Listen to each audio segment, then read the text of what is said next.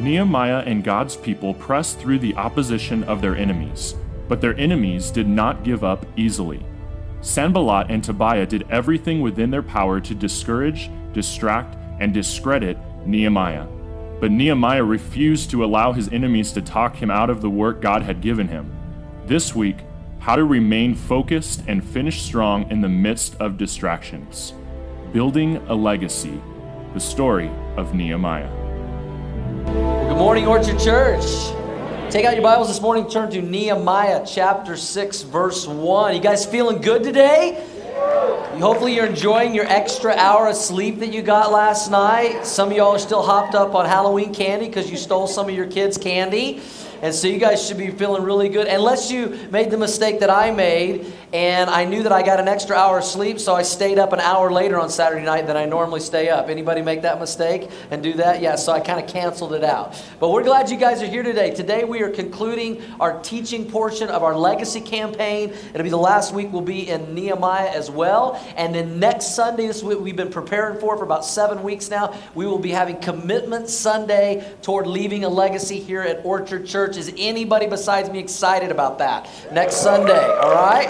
You should be excited about that. I had somebody this week said, "Boy, I hope we don't have like our lowest attendance of the fall next Sunday on Commitment Sunday." And I said, "I hope we have the largest attendance of the fall because we get to join God where He's at work, and it's going to be a it's going to be an exciting, historic day in the life of our church. You don't want to miss it. Amen. So don't be afraid. It's going to be awesome next week. I do want to say this: if you're a first-time guest, thanks for being our guest here at Orchard Church. Uh, you are catching us at the very tail end of our legacy campaign and we're talking about some things on Sunday morning we don't normally talk about, but this is a historic time for our church. We just celebrated our 10th anniversary and everything that God has done for 10 years. Now we're preparing for the next 10 years, next 20 years. God's given us the opportunity uh, to build our first permanent facility and to leave a legacy on this land that we own next door. So kind of bear with us as we talk about some of these things this morning. I want you to just be at ease. We're not interested in your money guest at all today. We're just glad that you're here. Amen, Orchard Church. Welcome our guests this morning. We're glad you guys are here. So today, um, as we finish up the teaching, we're going to talk about finishing strong because it's not how you start, it's how you finish. Amen? And so we want to talk about finishing strong. Boy, we're seeing this with the Broncos right now. I mean, we're off to a great start. We're 6 and 0. I've never seen people so scared and discouraged about their team that is 6 and 0 and undefeated. Because we're, we've got this great start, but so many people are worried are we to finish strong? And we'll find out tonight how strong we're to finish. Now, I've yet to make a prediction this year on any of the games, but I, I feel like God laid one on my heart. So here, this means nothing, but I'm going to share it with you anyway, maybe just to encourage you to have some hope. I, I'm going to call the score tonight 23 to 20 Broncos in overtime. Okay? Would that be okay? So we'll, we'll see what happens. Now, if I nail that, then, you know, you guys got to double your legacy commitment next Sunday. Okay, I'm just throwing that, throwing that in there because you know that God gave me that, all right? So, you know, as we think about the legacy campaign, we are off to an amazing start, just like Nehemiah with the, the wall and building that, but we want to make sure that we finish strong. If you haven't been here, we're talking about the story of Nehemiah. Nehemiah was just a regular, ordinary guy that God called him to an extraordinary work. Um, he was living in the Persian Empire, he was the cupbearer to King Artaxerxes in about 444 BC, and he was a Jew. He was a thousand miles away from his homeland of Jerusalem, and he gets word that the walls of Jerusalem are still destroyed and they're down. The defenses of Israel is down. They're discouraged. They're defeated. They're feeling hopeless. And God lays on his heart to take a thousand mile journey back to Jerusalem and do what nobody thought possible to not only rebuild the walls of Jerusalem, but to do it in an astonishing 52 days. And when he heard what was going on, he said, Somebody's got to do something about this. Help me, church. It might as well be me. And God is doing amazing things through the life and the work of Nehemiah. He's truly building and has left a legacy that we're talking about today. But it has not been without challenges and without opposition. Because last week, as he was building the wall, the enemies came. They tried to stop it, the enemies of, of uh, Israel. And they faced all this opposition, but they didn't stop the work. And, and what we said last week is that you're, you don't face opposition because you're doing something wrong. You face opposition when you're trying to do something Right. Well, today we're going to see that opposition continue in this story. Today there's going to be a little bit of a twist. There's a little bit of a soap opera moment. We're going to see a little murder plot in this story today, a little Jerry Springer moment, a little Walking Dead twist moment, if some of y'all know what I'm talking about. And if you do, let me just throw this in there. He's not dead, okay? Walking Dead people know what I'm talking about. This is, he's not. I'm just telling you, I, I, I don't believe it. But here's the deal this is like the moment in the story where you kind of, if you had the music like bump, bump, bump, bump. That would be this moment that we're going to see today. So let's jump right into our story as we see Nehemiah finish strong. Nehemiah chapter 6, verse 1.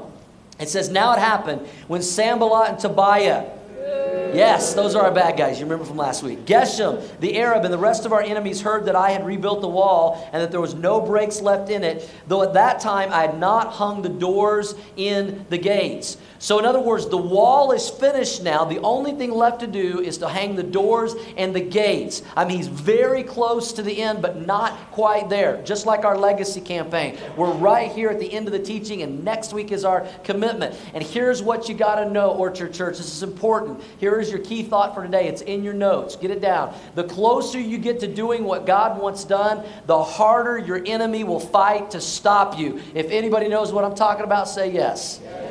The closer you get to doing what God wants done, the harder your enemy will fight to stop you. Not because you're doing something wrong, but because you're trying to do something right. And so here Nehemiah is. The wall is finished, but they just got to put the doors and gates up. And you're going to see today the enemy turns up the heat to try to stop what God is doing. We see this happen in people's lives. We're going to get in small group. We're going to get connected with other believers. And then you get off work late the night of small group or your kids get sick. You, you say, We want to better our marriage. And we know that if we're in church and we're doing our marriage God's way instead of our way, we're going to have a better marriage. And so on the way to church to try to do what is right, you, all hell breaks loose in the car and you get in this huge fight. Now, I know that would never happen to anyone here at Orchard Church, but at other churches, Marriages have been known to experience fights on the way to church, which is exactly why Shelly and I never drive together to church.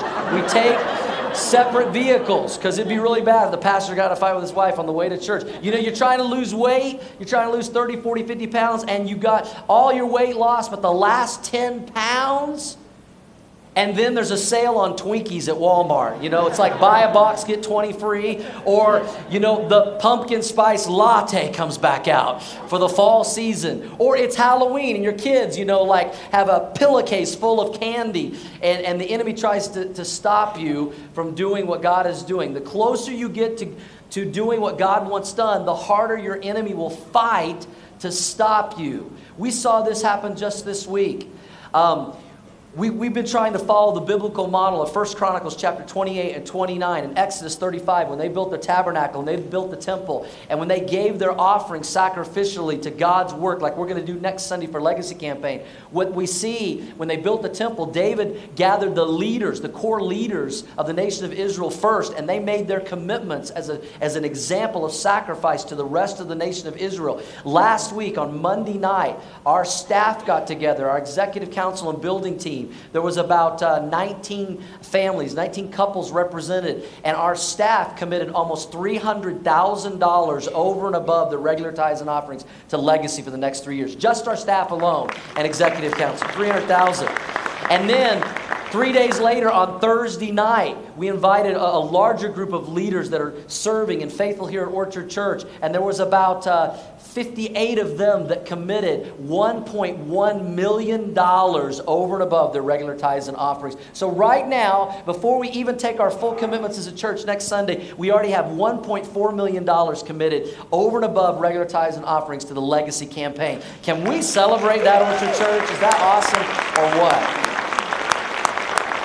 But it has not been without opposition because Shelly and I knew what God had been laying on our heart to, to not just tithe, but be tithers, to give 20% to the legacy campaign over and above um, our regular giving for the next three years. And we had, had this is what God has led us to do and our, our commitment. And Monday night, we were going to make our commitment with everybody else. And I got a phone call from the renter of our house we still own in Pueblo. And they said, Hey, we hate to tell you this, but the furnace is out.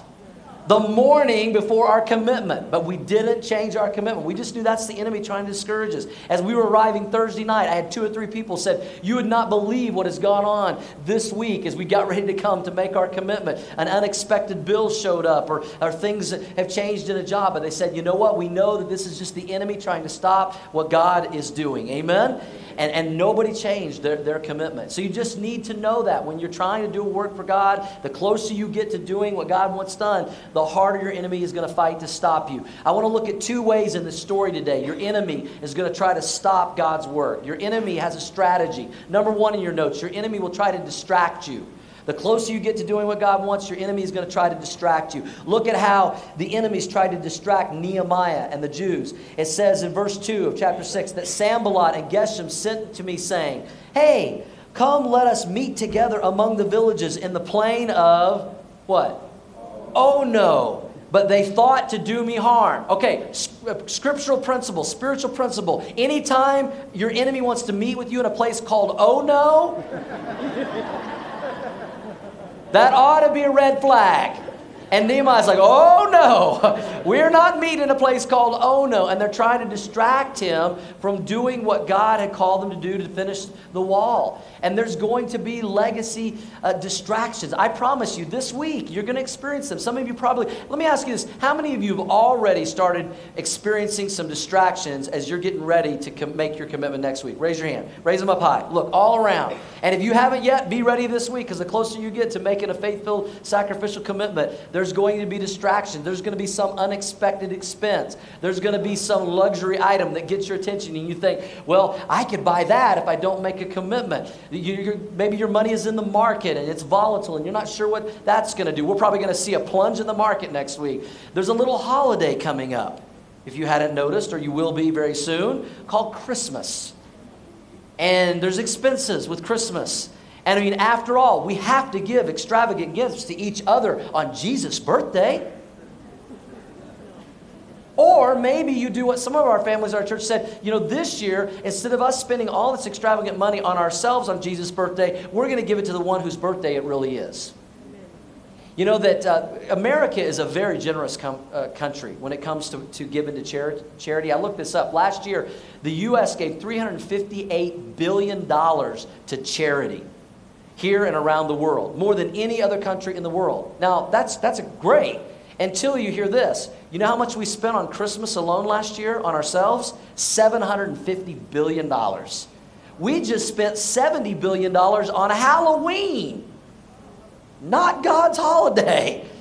And so just know there's going to be distractions. Maybe you're getting ready to, you know, prepare for retirement and you're like, well, I don't know if we can make much of a commitment because we got to be ready for that. Shelly and I, I'll just be honest with you, as we were asking God, what do you want us to do? We were thinking about the fact that we have a son that's in college and we want to try to pay for that and be debt free. And we, we, we, we played that into it. But you know what? The truth is this this is what Shelly and I said. There's always something, isn't there? There's always something to distract us if we allow it to. Or we can say, you know what, I'm going to do what God leads me to do, like Nehemiah did, and I'm not going to give in to these distractions. So be ready to face some distractions this week. But then I hope we'll all respond the way Nehemiah did. Look at how he responded. Here's what he said I'm not coming down. I am not coming down from this wall to stop God's work because of these distractions. Look at verse 3 and 4. So I sent messengers to them. They were trying to get him to come to this meeting, but I sent messengers messengers to them saying, I am doing, help me, church, I'm doing a great work. This, is, this wasn't Nehemiah's idea. This wasn't the Jews' idea. This was God's idea. This was a great God sized work so that I cannot, what, church? I cannot come down. Nehemiah says, I am not going to give in to your distractions. I'm not going to go to your meeting. I can't come down because of this great work. Why should I leave the work or let the work cease while I leave it and go down to you? But they sent me this message. How many times? Four times they tried to distract me to get me to go to this meeting, and I answered them in the same manner I'm not coming down. I'm not coming down. I'm not coming down. I'm not coming down. The work is too great that God has called me to do and be a part of. We see this same phrase when David led the nation of Israel to build the first temple. To build that temple, he said to the nation of Israel, Join me in this work that is great, this great work of God. And I believe that what God has called us to as a church in this community is a great work. And I would hope some of you would agree with me. This is a great work. It is a great opportunity. There are thousands of people in our community that still don't know Jesus Christ, our Lord and Savior. And I'm going to keep saying this number, and I hope God will impress this number upon your heart 55,000 unchurched people within a 10 minute drive of Prairie View High School and our land next door. We're going to put our first permanent facility. It's a great work that God has given us. God has given us a great work and a great vision. And Orchard Church, make no mistake about it, for us to see God do something God sized, to leave a legacy, to build a legacy like Nehemiah did, it is going to take our best faith filled sacrificial commitments that we can make. We have a goal, a God sized goal of, to raise three to five million dollars over the next three years, over and above the regular tithes and offerings. If you have not received one of these yet, we've been giving these out the last couple of weeks. This is our campaign uh, brochure. It tells you everything about legacy and what God is doing. You can pick one up on the tables in the back or our Got Questions table. And then inside of this is a commitment card. We'll give one of these to all of you next Sunday because you'll all be here next Sunday. Amen. Okay, that wasn't encouraging. All right. I'm just going to act like I didn't hear that. So we're all going to be here. And I, I, just want, here's what I want you to really pay attention to on your commitment card as you look at this, as you, as you pick these up. To do these three things as you prepare, as we prepare our hearts next week to take this step of faith, to join God in this great work in this community. Number one, most important, pray. Amen? Pray, because except the Lord builds the house, we labor in vain to do anything. So pray. And again, don't pray, what can I do? What do I want to do? God, what do you want me to do? God, what are you laying on my heart? And be willing to align your heart with God's plans and God's purposes. Take a step of faith. Make that sacrifice. Listen to what he says. Number two, prepare to sacrifice. Nothing of any significance has ever happened in the Bible without people sacrificing. And the most significant thing was the sacrifice that Jesus Christ made for our salvation. And we get an opportunity to sacrifice for the one who sacrificed all for us. I love the definition of sacrifice. It's giving up something you love for something you love even more. So prepare to make a sacrifice in order for us to stay relevant in our outreach to people with the gospel in this community. And then number three, don't, don't miss this one. Expect a miracle. And these are all right on the card. Expect a miracle. Whatever, wherever God guides, He provides. Amen? He's not going to ask you to do something that He's not going to supernaturally provide. And if it doesn't make sense to you, then you know you're probably on the right track because it's a step of faith. It's, it's a sacrifice, and expect that God is going to do great things. Leave room for faith in your commitment. Please leave room for faith and sacrifice in your commitment as we come next week. And whatever God lays on your heart to give, respond in faith to that and say, like Nehemiah, I'm not coming down.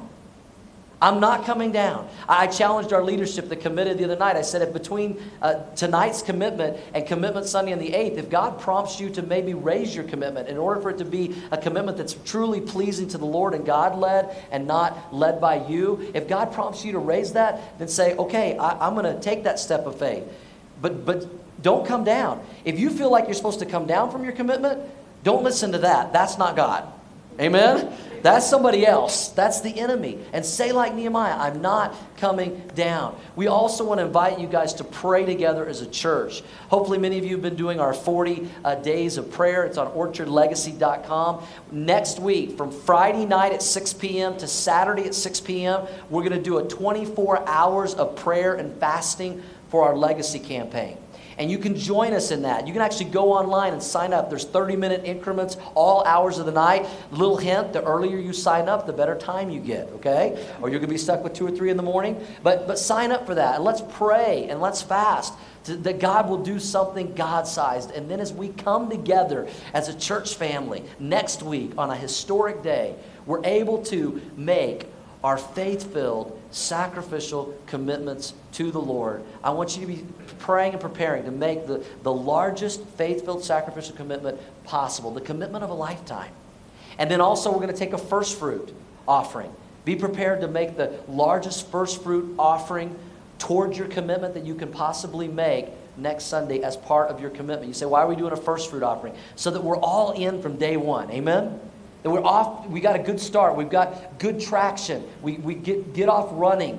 I, I would encourage you and challenge you to be thinking, because I've had a lot of people ask me this question well, what amount should I give of my first fruits? I would encourage you to try to think in terms of 10 to 20% of your overall commitment to try to make that next week. Shelly and I, that's what we're doing. We're giving 10% of our overall commitment next week in our first fruit offering. And we believe we may be looking at a three to $500,000 first fruit offering next week, which would save us two to $300,000 in interest that we will not have to pay because we won't roll that into the loan. If that makes sense, say yes. So wouldn't that be awesome if we got off to that kind of start? We actually have had a, several families in our church said we cannot be there next Sunday. We already had some plans. They've already given us their first fruit offering. I think last we checked, we already have like fifty, sixty thousand dollars in first fruit offering by a few families already given. Can we celebrate that, Orchard Church? That is awesome. That is awesome. But just know, whenever you're trying to do work for God, and the closer you get to doing what God wants done, the harder your enemy is going to fight to stop you. Say, like Nehemiah, this work is too great, it's too significant, it has eternal consequences, value, and rewards attached to it. I'm not coming down. And when your enemy tries to distract you, let's remember what legacy is really all about. And it's about stories just like this one.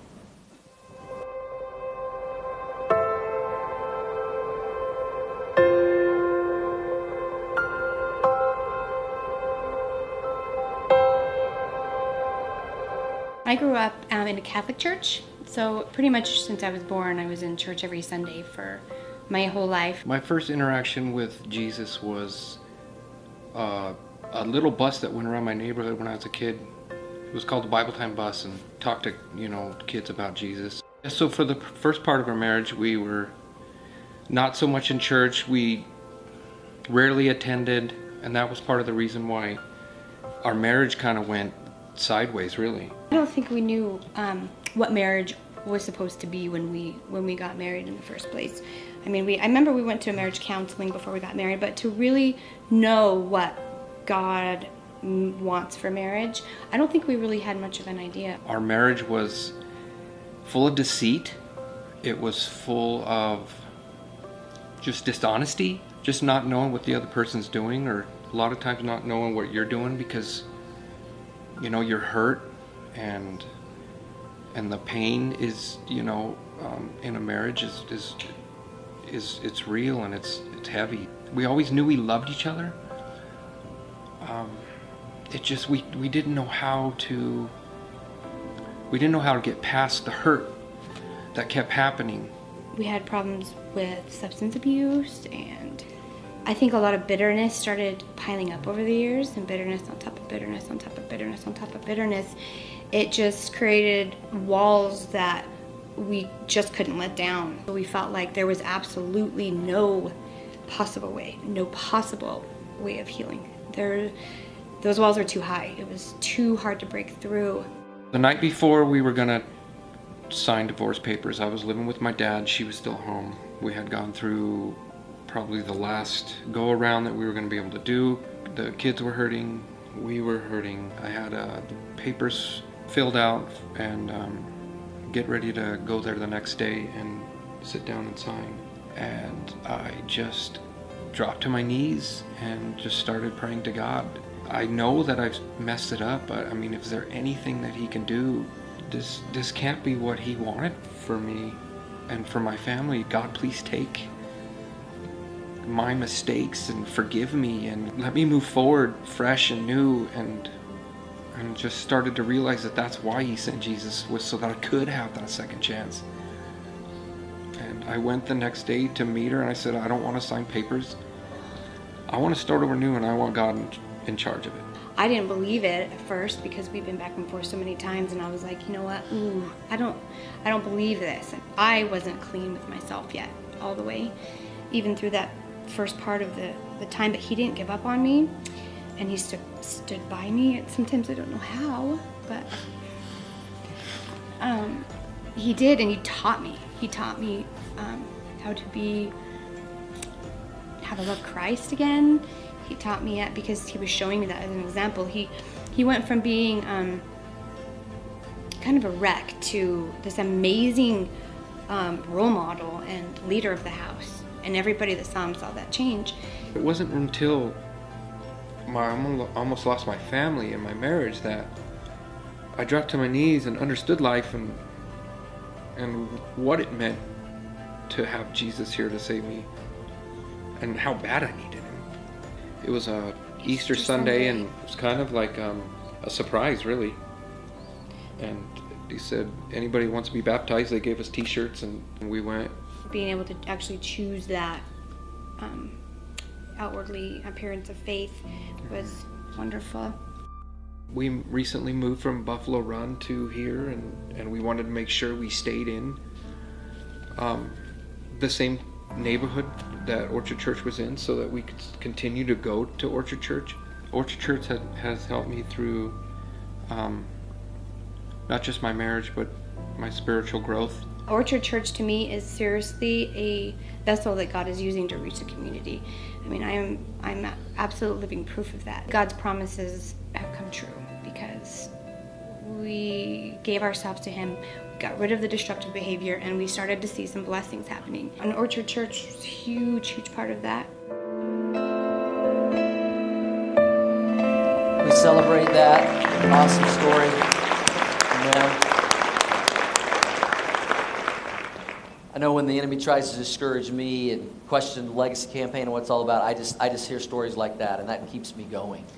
It keeps me going because that's what legacy, leaving a legacy, is really all about. It's seeing lives changed through the power of the gospel of Jesus Christ and for his honor and glory. So just but just know, Orchard, whenever you're trying to do a great work for God, the closer you get to doing what God wants done, the harder the enemy is going to fight to stop you. He's not only going to try to distract you. Here's a, second thing we see in this story. Not only did the enemy try to distract Nehemiah, he tried to discredit Nehemiah. Your enemy will try to discredit you. And he'll do this in a couple of ways. One way is by spreading rumors, by spreading rumors. And these enemies try to spread rumors about Nehemiah. Watch what happens in verse 5. It says, Then Sanballat sent his servant to me as before, the fifth time to try to distract him, with an open letter in his hand. Now, this open letter would usually letters were sealed, and they would only be for one person. Because it was an open letter during this time, it meant it was to be read publicly before everybody. They were going to try to discredit him and tear down his testimony. This would be like today would be like putting it on Facebook or a blog post. And here's what the letter said. It is reported among the nations. And Geshem says, uh, now Geshem, good guy or bad guy? Bad guy. Okay? Geshem says that you and the Jews plan to rebel. Therefore, according to these rumors, you are rebuilding the wall that you may be their king. Nehemiah, you're just doing this so you can be the king of Israel. And you also appointed prophets to proclaim concerning you at Jerusalem, saying, There's a king in Judah. Now these matters will be reported to the king. We're going to tell the king. So come, therefore, and let us consult together. Let's talk about this. Let's straighten this out. They said, You're trying to do this for personal gain. And this was so untrue. This was a false rumor about Nehemiah. If you go back and read chapter 5, what you're going to find is Nehemiah Was one of the most self sacrificing leaders in the Bible. He was doing all of this work on his own dime, his own money, his own resources. He was helping the poor, he was helping the Jews to get out of debt. They made him the governor at that time, and the governor had all these special privileges at his disposal. And Nehemiah said, No, I'm not going to take any of these. I'm not going to take any special privileges. I'm, I'm not going to compromise in that way so you can discredit me. And then go look what happens in verse 8. It says, Nehemiah, then I sent to him, saying, No such things as you say are being done. But you what? You invent them in your own heart. You're making up these rumors. For they all were trying to make us afraid, saying, Their hands will be weakened in the work, and it will not be done. They're just trying to stop the work of God. Now, therefore, O God, strengthen my hands. What does Nehemiah do whenever he faces opposition? The same thing he did last week when he faced opposition. He gives it to God and he gets back to work. He says, You're not going to discredit me with these rumors. You're not going to stop what God is trying to do. But the enemy's going to try. The closer we get, the harder he's going to fight with these rumors. You know, we haven't had a lot of rumors in the last 10 years here at Orchard Church. Uh, th- there was one that was going around for a while, and, and I'm going to take you back. This was about uh, five or six years ago, whenever we decided to put up our first billboard in the community. How many of you guys have seen one of our Orchard Church billboards? There's one on 85, there's one on 76, and we've seen many people come to our church uh, through those billboards. But the first billboard we ever put up, we wanted to make a splash in the community. We wanted people to not be able to just drive by and miss it. So some of you will remember this. This was our first billboard. Do you remember this? It was it said boycott the Orchard Church, signed Satan. And man, it got people's attention, and it was, you know, kind of play on words, and, and uh, it, it, we got a great response from it. It made all the news channels, all the major news channels in the city, it made national news in some places. I had friends of mine in ministry said, I saw your church. Aren't you guys in Brighton, Colorado? I saw it on the news. Well, people were blogging about it, like on Nine News and responding, and people were saying, oh, that's probably just another one of those big mega churches with a mega church pastor. And they're like, no, he's a mini pastor, not a mega pastor. And yeah, and so people were right, and I didn't respond to any of it, but people in our church were responding to people. I loved reading, it was hilarious. And they're like, he's probably just a mega pastor, some mega church who drives a Mercedes or a, you know, a Ferrari, and they're like, he drives an old truck, you know. And our church at that time was like three or four hundred uh, people. But it's funny how the enemy will try to use rumors uh, to discredit you and to, to bring you down. And I, I, I would say this though, I got to be honest. Uh, you might need to pray for my wife, Shelly, um, because I, I, think I've come to the conclusion she does drive a luxury car. She drives a, an Elantra, Hyundai Elantra. And, and the reason I call it a luxury car because she had one request when I bought her that car that it had butt warmers. She said, I've got to have seat warmers for the winter time. And I said, honey, that is a luxury item. And so that rumor is true. She, she drives a luxury car with her seat warmers, but she's happy. And so when mama's happy, everyone's happy. So, but there is, there is a rumor that's going around Orchard Church right now that you need to know about. Uh, a lot of people are talking about this, um, and, and, you need to pray about this. Uh, Marcial, our Spanish pastor, thinks that he's Iron Man. yeah. And, you know, we, we thought we were just playing a game and having a little fun with the men's retreat, but, but he's taken this thing a little bit too seriously, and we, we ask you guys to pray for him. We snapped this picture this week when he was working on his message for Spanish ministry. And so uh, that rumor, I think, might be true. So would you keep him in, in your prayers? Keep him in your prayers. But, uh, you know, when you're trying to leave a legacy, the enemy's going to try to stop you. He's going to try to discredit you. He's going to try to spread rumors. But I, I'm thankful, man. We have, we have some self sacrificing leaders in this church that are committed. They're not doing this for personal gain. I was so blown away and encouraged what our leaders committed already $1.4 million. And they're making sacrifices over and above their regular tithes and offerings. I, had, I heard about one young couple in our church. Uh, they are getting ready to get married and they've been saving for their wedding and they were planning to have this big elaborate wedding and spend several thousand dollars. And they said this is how god has spoken to them through legacy campaign. They said you know what? We don't need to spend thousands and thousands of dollars on our wedding. We'd rather give that to legacy campaign and we're just going to do a simple wedding in our backyard is that amazing or what? I, I, was talking to another guy the other night, and he said, I've been saving up a down payment for this truck I've always wanted. And he said, But my car is fine and it runs fine. So he goes, I'm just going to keep driving that for the next three years, and I'm going to commit that to, to legacy. Aren't you thankful, Orchard Church? We have a church of self sacrificing leaders like Nehemiah. I am. We can celebrate that. I think we should. But our enemy is going to try to discredit us through rumors, and here's another way he's going to try to discredit us by tempting us to compromise. He's going to try to tempt you to compromise. We see this in the story of Nehemiah. And here's where the twist comes in. Here's where the murder plot, here's the dun dun dun dun moment. Verse 10 it says, After I came to the house of Shemaiah, the son of Delaiah, the, the son of Mehetabel, who was a secret informer. We got a little secret agent now. And he said, because remember they had tried five times to get him to go to this meeting, and he said no, he wouldn't be distracted. So they hired this guy, and he says, Nehemiah, let us meet together. Now this sounds spiritual. Where? In the house of God. Let's go into the temple together, within the temple, and let us close the doors of the temple, for they're coming to kill you, Nehemiah. They're going to try to take your life. Indeed, at night they will come and kill you. Jump down to verse 12. We'll go back and catch verse 11 in a moment. Then I perceived, Nehemiah says, I perceived that God had not sent him at all, but that he pronounced this prophecy against me because Tobiah and Sanballat had hired him. Yeah, the bad guys. For this reason, he was hired that I should be afraid and act that way and sin, so that they might have a cause for an evil report, that they might reproach me. Reproach is another word for discredit me. You see, because he was trying to get him to meet with him in the temple of God. Nehemiah was not a priest, and only the priest was allowed to go into the temple, and only the high priest was allowed to go in once a year. But they tried to trick him, and they tried to say, Well, they're going to kill you, they're going to take your life, Nehemiah. I mean, we've got got to protect you. And this was all just to try to discredit and kill and ruin his, his testimony. And Nehemiah would not compromise. But your enemy will try to get you to compromise. Now, Nehemiah could have done like some leaders. Well, hey, I'm the leader and I'm entitled to be protected. I mean, this is a work that God has called me to do. And after all, if I'm gone and I'm the leader, this project is going to fail and this needs me. And he could have abused his power like a lot of leaders, but he didn't. He was unwilling to compromise and be discredited and distracted from the work that God had called him to do. And as we're trying to do a work from God, the enemy will try to tempt us to compromise in different ways. You know, Shelly and I could have looked at this legacy campaign and said, you know, our family took a huge step of faith. We had no idea where we were going to live, you know, where the finances were going to come from, where the church was going to meet 10 years ago.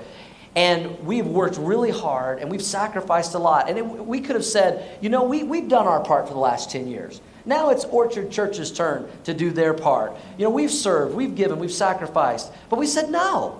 This, this is our church too. This is our church family. We want to be a part of what God is doing, and we're not coming down from our commitment.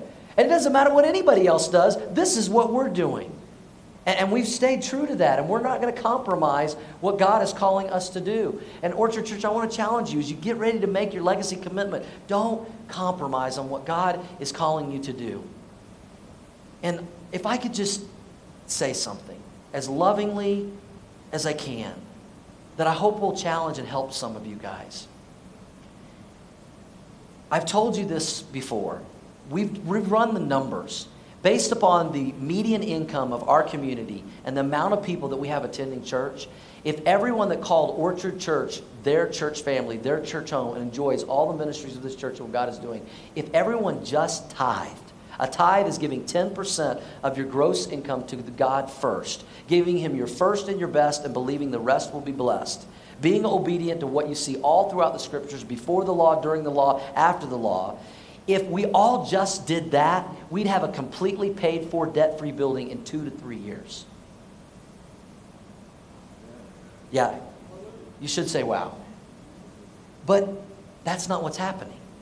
And if I could lovingly say and challenge you with this, if all of God's people would just do the one thing that God has called us to do and stop compromising in that area of our life, we wouldn't even need the legacy campaign. And for some of you, I hope this will be a, time you'll look back and you'll say, that was when I finally started being obedient to the one thing God has called me to do, to give my first and my best and believe the rest will be blessed. Because that's what he's called us to do. Because the Bible says the tithe is the Lord's, it's holy unto him. It doesn't even belong to us. God gives it to us as a test of our faith. And if we would all just step out, for some of you, that's what legacy is about. Just, just step out and start tithing. And you can look back someday and go, that was a time when I really stepped out in faith and was obedient in a, in a way that I was supposed to be obedient anyway. Is that fair for me to say that, Orchard Church? Let's not compromise. And you're going to see God do amazing things in your life when, when you take that step uh, of faith. You can't outgive God. And He will bless you. He will take care of you if you step out in faith in that area of your life. It's not about what God wants from you, it's about what God wants for you. And I hope that will speak to some of you. How did Nehemiah respond to his enemies' attempts to discredit him through rumors and compromise? Here's what he said I'm not giving up. I'm not giving up. I'm going to finish strong. Look at verse 11, how he responds to the enemy's attacks. He said, Should such a man as I flee? And who is there such as I who would go into the temple to save his life? I will not go in. I will not go in. I will not give up. I'm not giving up on my good name. I'm not giving up my character. I'm not giving up my integrity. I'm not giving up on God's call. I'm not giving up on God the cause that God has called me to. I am going to leave a legacy and he did, didn't he? And he said, I'm going to finish strong. Orchard Church, we've had many wins in the last 10 years, but we want to finish strong. We want to say, like Nehemiah, I will not give up. I will not give up. We're going to finish strong. We're going to build a facility that we can double our outreach in this community, going from three service to two service. We're going to see hundreds of thousands of lives changed to the power of the gospel. People that accept Christ, get baptized, get discipled. We're going to plant many churches out of our church. That's why we're giving 10% of all of our legacy commitments. We're going to put into church planting because it's not just about this church, it's about planting other churches, disciple making churches, and, and, and helping missionaries and start feeding centers and being a, a blessing to our community. And we've got to be willing to say we're not going to give up. We're not going to come down and we're not going to give up. We're, we're, we're going to build not just a building, we're going to build a legacy. And let's follow Nehemiah's example. As we wrap up the story of Nehemiah, what did we learn from Nehemiah? When he heard what God was doing, he sat down and he cried, not for himself, but for someone else. He knelt down and he prayed, but he was willing to stand up and act. And he said, Somebody's got to do something about this, and it might as well be me. And then, in the face of opposition, he faced opposition not because he was doing something wrong, but because he was doing something right. But in the face of opposition, we saw it last week, he remembered our Lord, who is awesome and great. And he said, I'm going to fight for the cause. Orchard Church, the work that God has called us to is awesome. And it is great. And it has eternal consequences, value, and rewards attached. Our enemy is going to distract us, he's going to try to discredit us. But like Nehemiah, I hope we'll say, we won't come down. We won't come down and we won't give up. I love what Paul said in Galatians chapter 6 verse 9. He said this, "So let's not get tired of doing what is what, church? What is good. At just the right time, we'll reap a harvest, a blessing if we don't give up." We're going to turn that, God is going through us, is going to turn that field that's been harvesting crops into a harvest of souls for the kingdom. And we won't give up. God is not calling us to just take up space on this earth for a period of time and then be gone. He's calling us to leave an eternal legacy. And look at how they finished the wall in verses 15 and 16. It says, So the wall was finished. They finished strong. On the 25th day of Elul, in, the 50, in, in 52 days, an unbelievable amount of time. And it happened when all our enemies heard of it and all the nations around us saw these things, that they were very disheartened in their own eyes. They were blown away with what God did through his people. For they perceived that this work was done by the Jews. No. That this work was done by Orchard Church? No. They perceived this work was done by our God, our faithful God. They perceived this was done by our God. One of these days, we're going to look back five years, 10 years, 20 years, 30 years from now, and our children are going to grow up in this new building. Our grandchildren are going to grow up in this building. And we're going to talk about we were there at that historic time when we took sacrificial, faith filled steps of faith and commitment. And we're not going to say, look what we did or look what I did. We're going to say, this work was done by our God, our faithful God. And we had the privilege of being a part of it we had the privilege to be a part of. That's what legacy is about. Heavenly Father, thank you for the challenge of Nehemiah. May we follow his example. That when his enemies attacked, he was not distracted by them, he was not discredited by them. He would not come down and he would not go in, he would not give up. And may we follow his example as we prepare for our faith filled legacy commitments. With heads bowed and eyes closed for just a moment, how many of you here this morning, as we continue in an attitude of prayer, would say, You know, God has been speaking to my heart about the legacy campaign and, and making a commitment to advancing God's kingdom. I want to be a part of it, and I want to make sure I finish strong. I want to make sure I make a commitment that is pleasing to the Lord, and I'm not going to compromise, and I'm not going to come down. I will be obedient to what God lays on my heart. Can I pray for you, Orchard Church? Would you slip up your hand all across this auditorium? God bless you. Thank you. God bless you. Thank you. Hands are everywhere. Let me pray for you. Father, I pray that we would be excited and thrilled to come next Sunday and make our faith filled sacrificial commitments to you and that we would not come down and we would not give up and that we would finish strong. Lord, I, I know that the enemy is going to attack this week. He's going to try to, to distract us from doing what you've called us to do. But we pray that we would remember greater is he that is in us than he that is in the world. And that we would finish strong. I, I pray even for our, some of our leaders who've already committed, that maybe are feeling that the commitment they made wasn't a step of faith. Maybe it wasn't a sacrifice. But maybe you're just stretching their faith a little more to, to do something different that's truly pleasing to you. And I, I believe and trust that they will respond in faith and obedience. Knowing, God, that we can never outgive you. It's, and knowing, God, that it's, it's so much easier to live on 90% that's blessed than 100% that's not blessed by you. I pray, God, that we would continue to be faithful in the one thing you've called us to in our tithes, to give to you first and best, believing the rest will be blessed. And that we would bring a sacrifice next week that is pleasing to you for the advancement of your kingdom and for our King. As we continue an attitude of prayer, if you're here today and you've never received Jesus Christ as your Lord and Savior, let me say something to you that I want you to hear loud and clear. God is not interested in a dime of your money today. He's interested in your heart. He's interested in your life. And that's the only commitment he's looking for from you today is that you commit your life to him.